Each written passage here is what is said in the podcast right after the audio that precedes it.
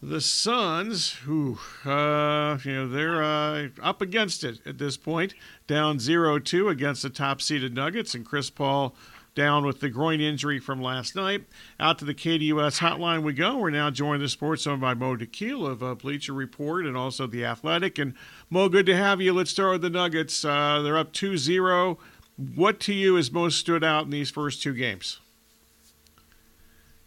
Just the, the, the lack of help the Suns have. You know, you said it when you, when, when you were bringing it up. Just oof.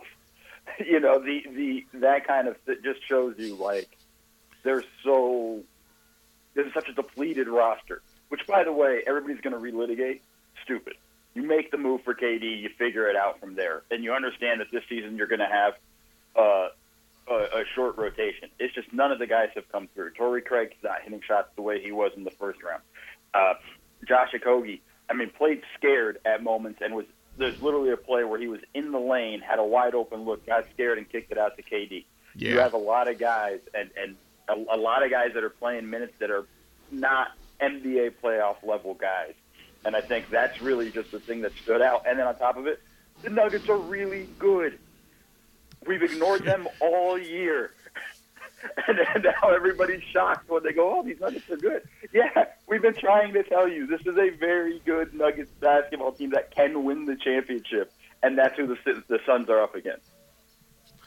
Chris Paul, obviously not the Hall of Fame level player he once was. Uh, if he isn't able to play in Friday's game three, how should the Suns try to proceed? I mean, I think they're going to have to put Booker on the ball more and play more of a playmaking role.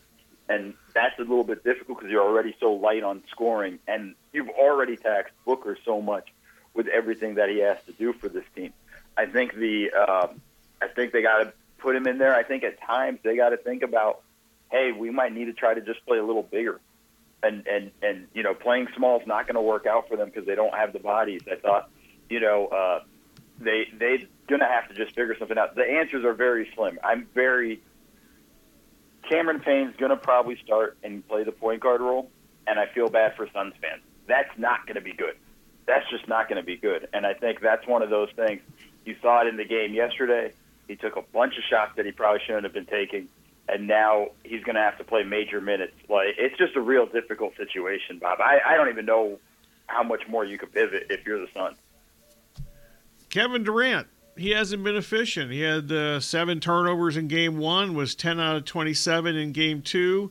How much of this has been Durant? How much of it's been Aaron Gordon? And even, God forbid, sometimes Michael Porter Jr. was on him last night more than a, more than a couple of times. Yeah, I think it's I think it's the defense. You know, some of it's KD missing shots, and some of them were open looks that he would normally make, and and things like that, and and him missing some of those shots. The turnovers are is is I think the defense just saying, hey, we don't have to guard these other guys. A buddy of mine sent me a a, a screenshot of one of KD's shots today. He had three Nuggets defenders on him. Like they're just not. They will live with Landry Shamet being wide open. They'll live with Torrey Craig, anybody out there. They will make sure they put bodies on Kevin Durant and Devin Booker. And that extra attention at a certain point, as great as those two guys are, it's really hard to score over two NBA players, let alone three at this point. And I just think it's it's kind of sunk here you mentioned you know possibly going big. Um, is is that the one thing that Monty Williams that, that he can try, is, or is there really kind of is he kind of run out of stuff here? I, I let me just put it to you this way: when you're at this point where you're trying to go big, you're at the end of the road of what you have left, and I think that's unfortunate in, in that instance. You know, playing Landale with Ayton or or Bismack Biyombo with Ayton uh, is is an extreme thing. I'm sure somebody was listening when I said that and said, this guy's crazy. At this point, nothing's worked. So you might as well just try everything and see if by any chance you can kind of just catch the Nuggets off guard or anything like that. But the other thing, too, and this has been really important in this series, and, and it's going to be important for the Nuggets the whole way through, they're winning the minutes when Jokic goes to the bench. Yeah.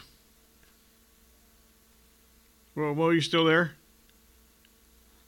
Okay, we lost Mo. I mean, I understand good timing, I guess, or bad timing, depending on your viewpoint. They are winning the minutes when Jokic has gone to the bench. That's happened in two straight games. Part of that is because the Suns bench has been on the game at that point, and the Suns bench has been atrocious. And we'll get to that here at some strategical point. Hopefully, we can catch up with, uh, you know, reconnect with Mo here in a moment or two. But um, basically, at this point, I'll have more on this series in the next segment, needless to say, during the local roundup. But you know, dare I even suggest that the Suns might be able to come back in this series? They are playing two games at home. We just saw a series in the last round where you know the home team won the first two games, and obviously the Sacramento Kings unable to put away the Warriors as they lost their last two home games in that series. Sacramento did to Golden State, uh, so I'm not even sure you know at this point. Uh, you know, other than the home court advantage and the three days off and uh, the Chris Paul situation, I'm not really sure what the Suns can actually do at this point to try to uh, make this a series. So the other game last night, actually, I'll get to the Warriors and the Lakers here momentarily as we try to you know, reconnect with Mo. That didn't sound good when he when he uh, left our airwaves there. Oh, we have Mo back. Okay. Uh, so, last question on this series, Mo. Good to have you back on, on, on the show here. uh, dare, dare I ask, do the Suns come back in this series?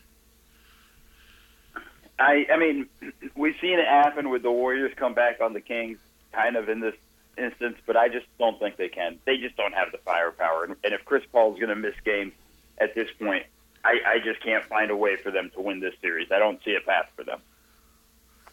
Talking with Mo Dakhila, Bleacher Report, and uh, the Athletic. All right, so Warriors and Lakers in a play of series for the first time since uh, during the Steph Curry era here.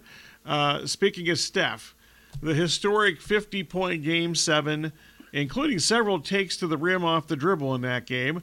How has Steph changed his game over the years, and could the Kings, or should they, and could they have done anything differently on Sunday? I think for when we look at Steph's game, we always just focus on the shooting, but I think we forget about how amazing of a ball handler he is. Um, I did a video earlier in the season called uh, One Mo Thing segment I do weekly, and it was on Steph's ball handling and the way he kind of manip- manipulates defenders and things like that. And his finishing at the rim was phenomenal in this series, and I think that was uh, eye opening there. And I think, I mean, Steph's one of the best ever. Um, we, forget top 10. I think he might be somewhere in the top five. But when we talk about what the Kings could have done in this series, I think Mike Brown fell in love a little bit with the small lineup that won them game six. And I think that had a very short lifespan. And he stayed with that too long in game seven, and they got dominated on the offensive glass. And then on top of that, they got really not enough from Domantas Sabonis in this series. This is a guy that carried you through the regular season.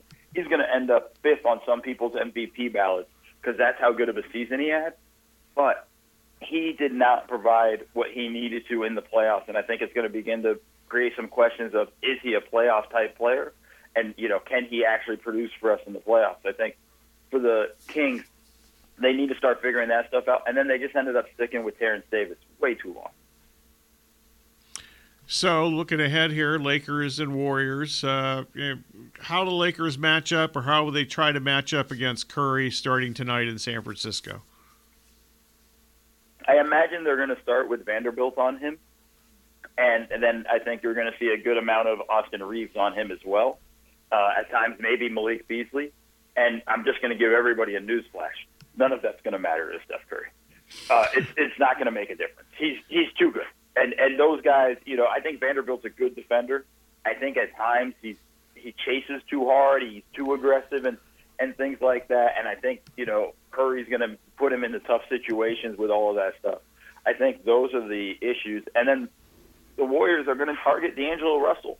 They're going to go at him in a way they know he's a weak link defensively. They're going to put him in every action they possibly can to have him have to try to defend, you know, and with all that stuff. So I think that's difficult. I think they're going to have a hard time with Kevon Looney. I think Davis, as good as he was in that first season or first round, I think it's a uh, Kevon Looney has really shown himself to be a really underrated defensive player in the NBA, and I think he's going to give Davis a lot of problems just because how strong he is and how physical he is. It's going to be a real interesting series, but I think it's a very tough one for the Lakers.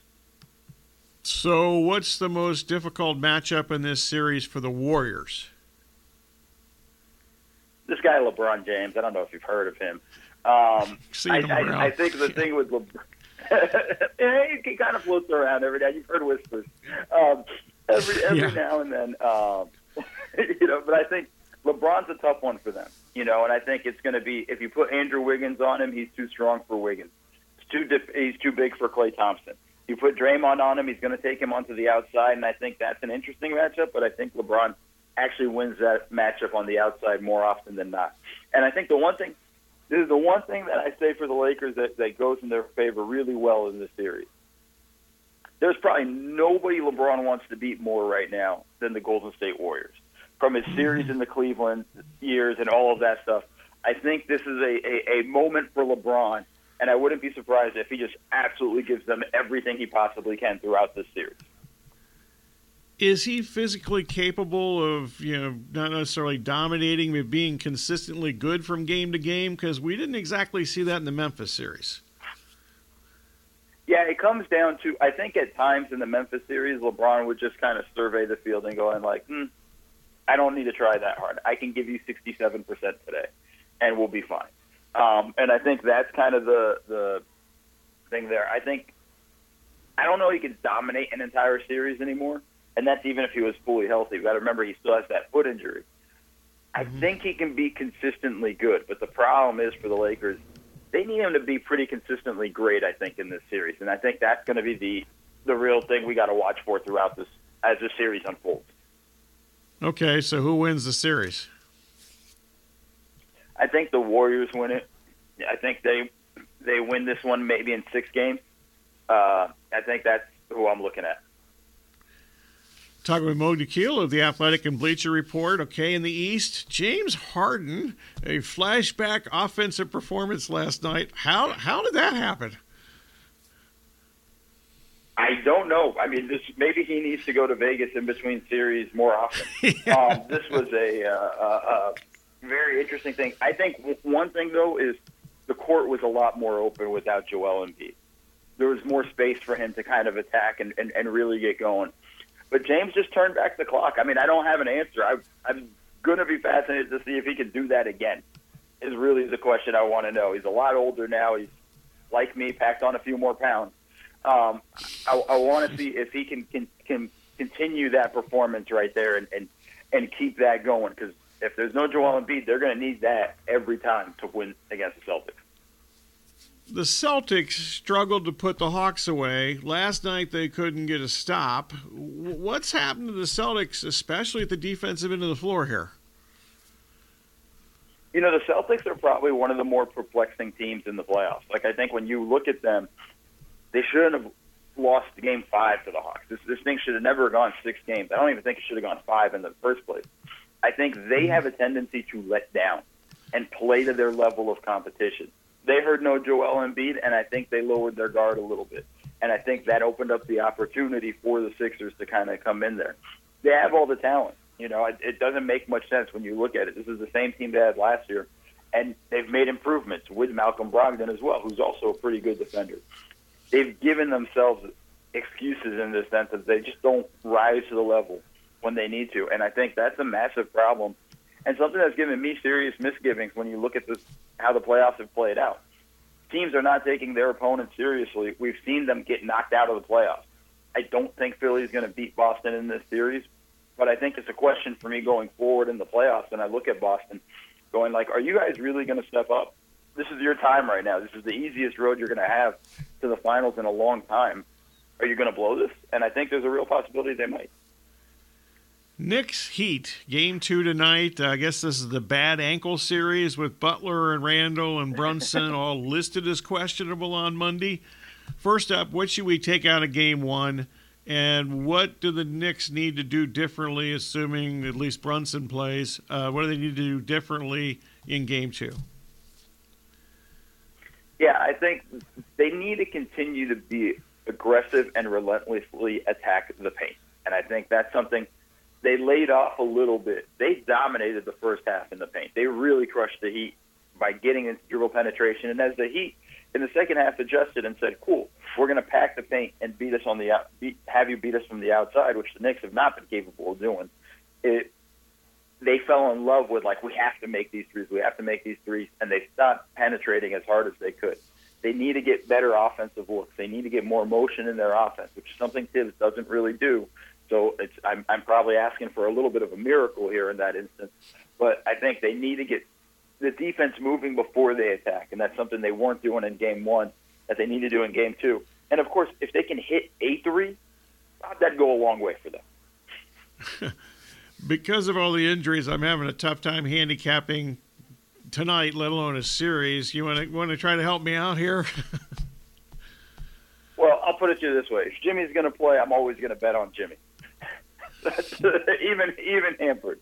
He's a psychopath, Bob, and I mean that in the nicest term you could possibly, the nicest way you can call somebody a psycho. That's Jimmy Butler, you know, and I think that's kind of the uh, case we're looking at with him. So if Jimmy's going to play, I'm going to go with him. I don't think Randle fixes the problems for the Knicks if he comes back. Obviously, if Jalen Brunson doesn't play, the Knicks are in a massive bind. Mo, good stuff as always. We appreciate it. Uh, have fun. Thanks. Uh, thanks, Bob. Thank you. Our pleasure. Mo Dakhil of Bleacher Report and also The Athletic. And uh, check out Mo on Twitter and all the uh, Mo Dakhil adventures in the world of basketball.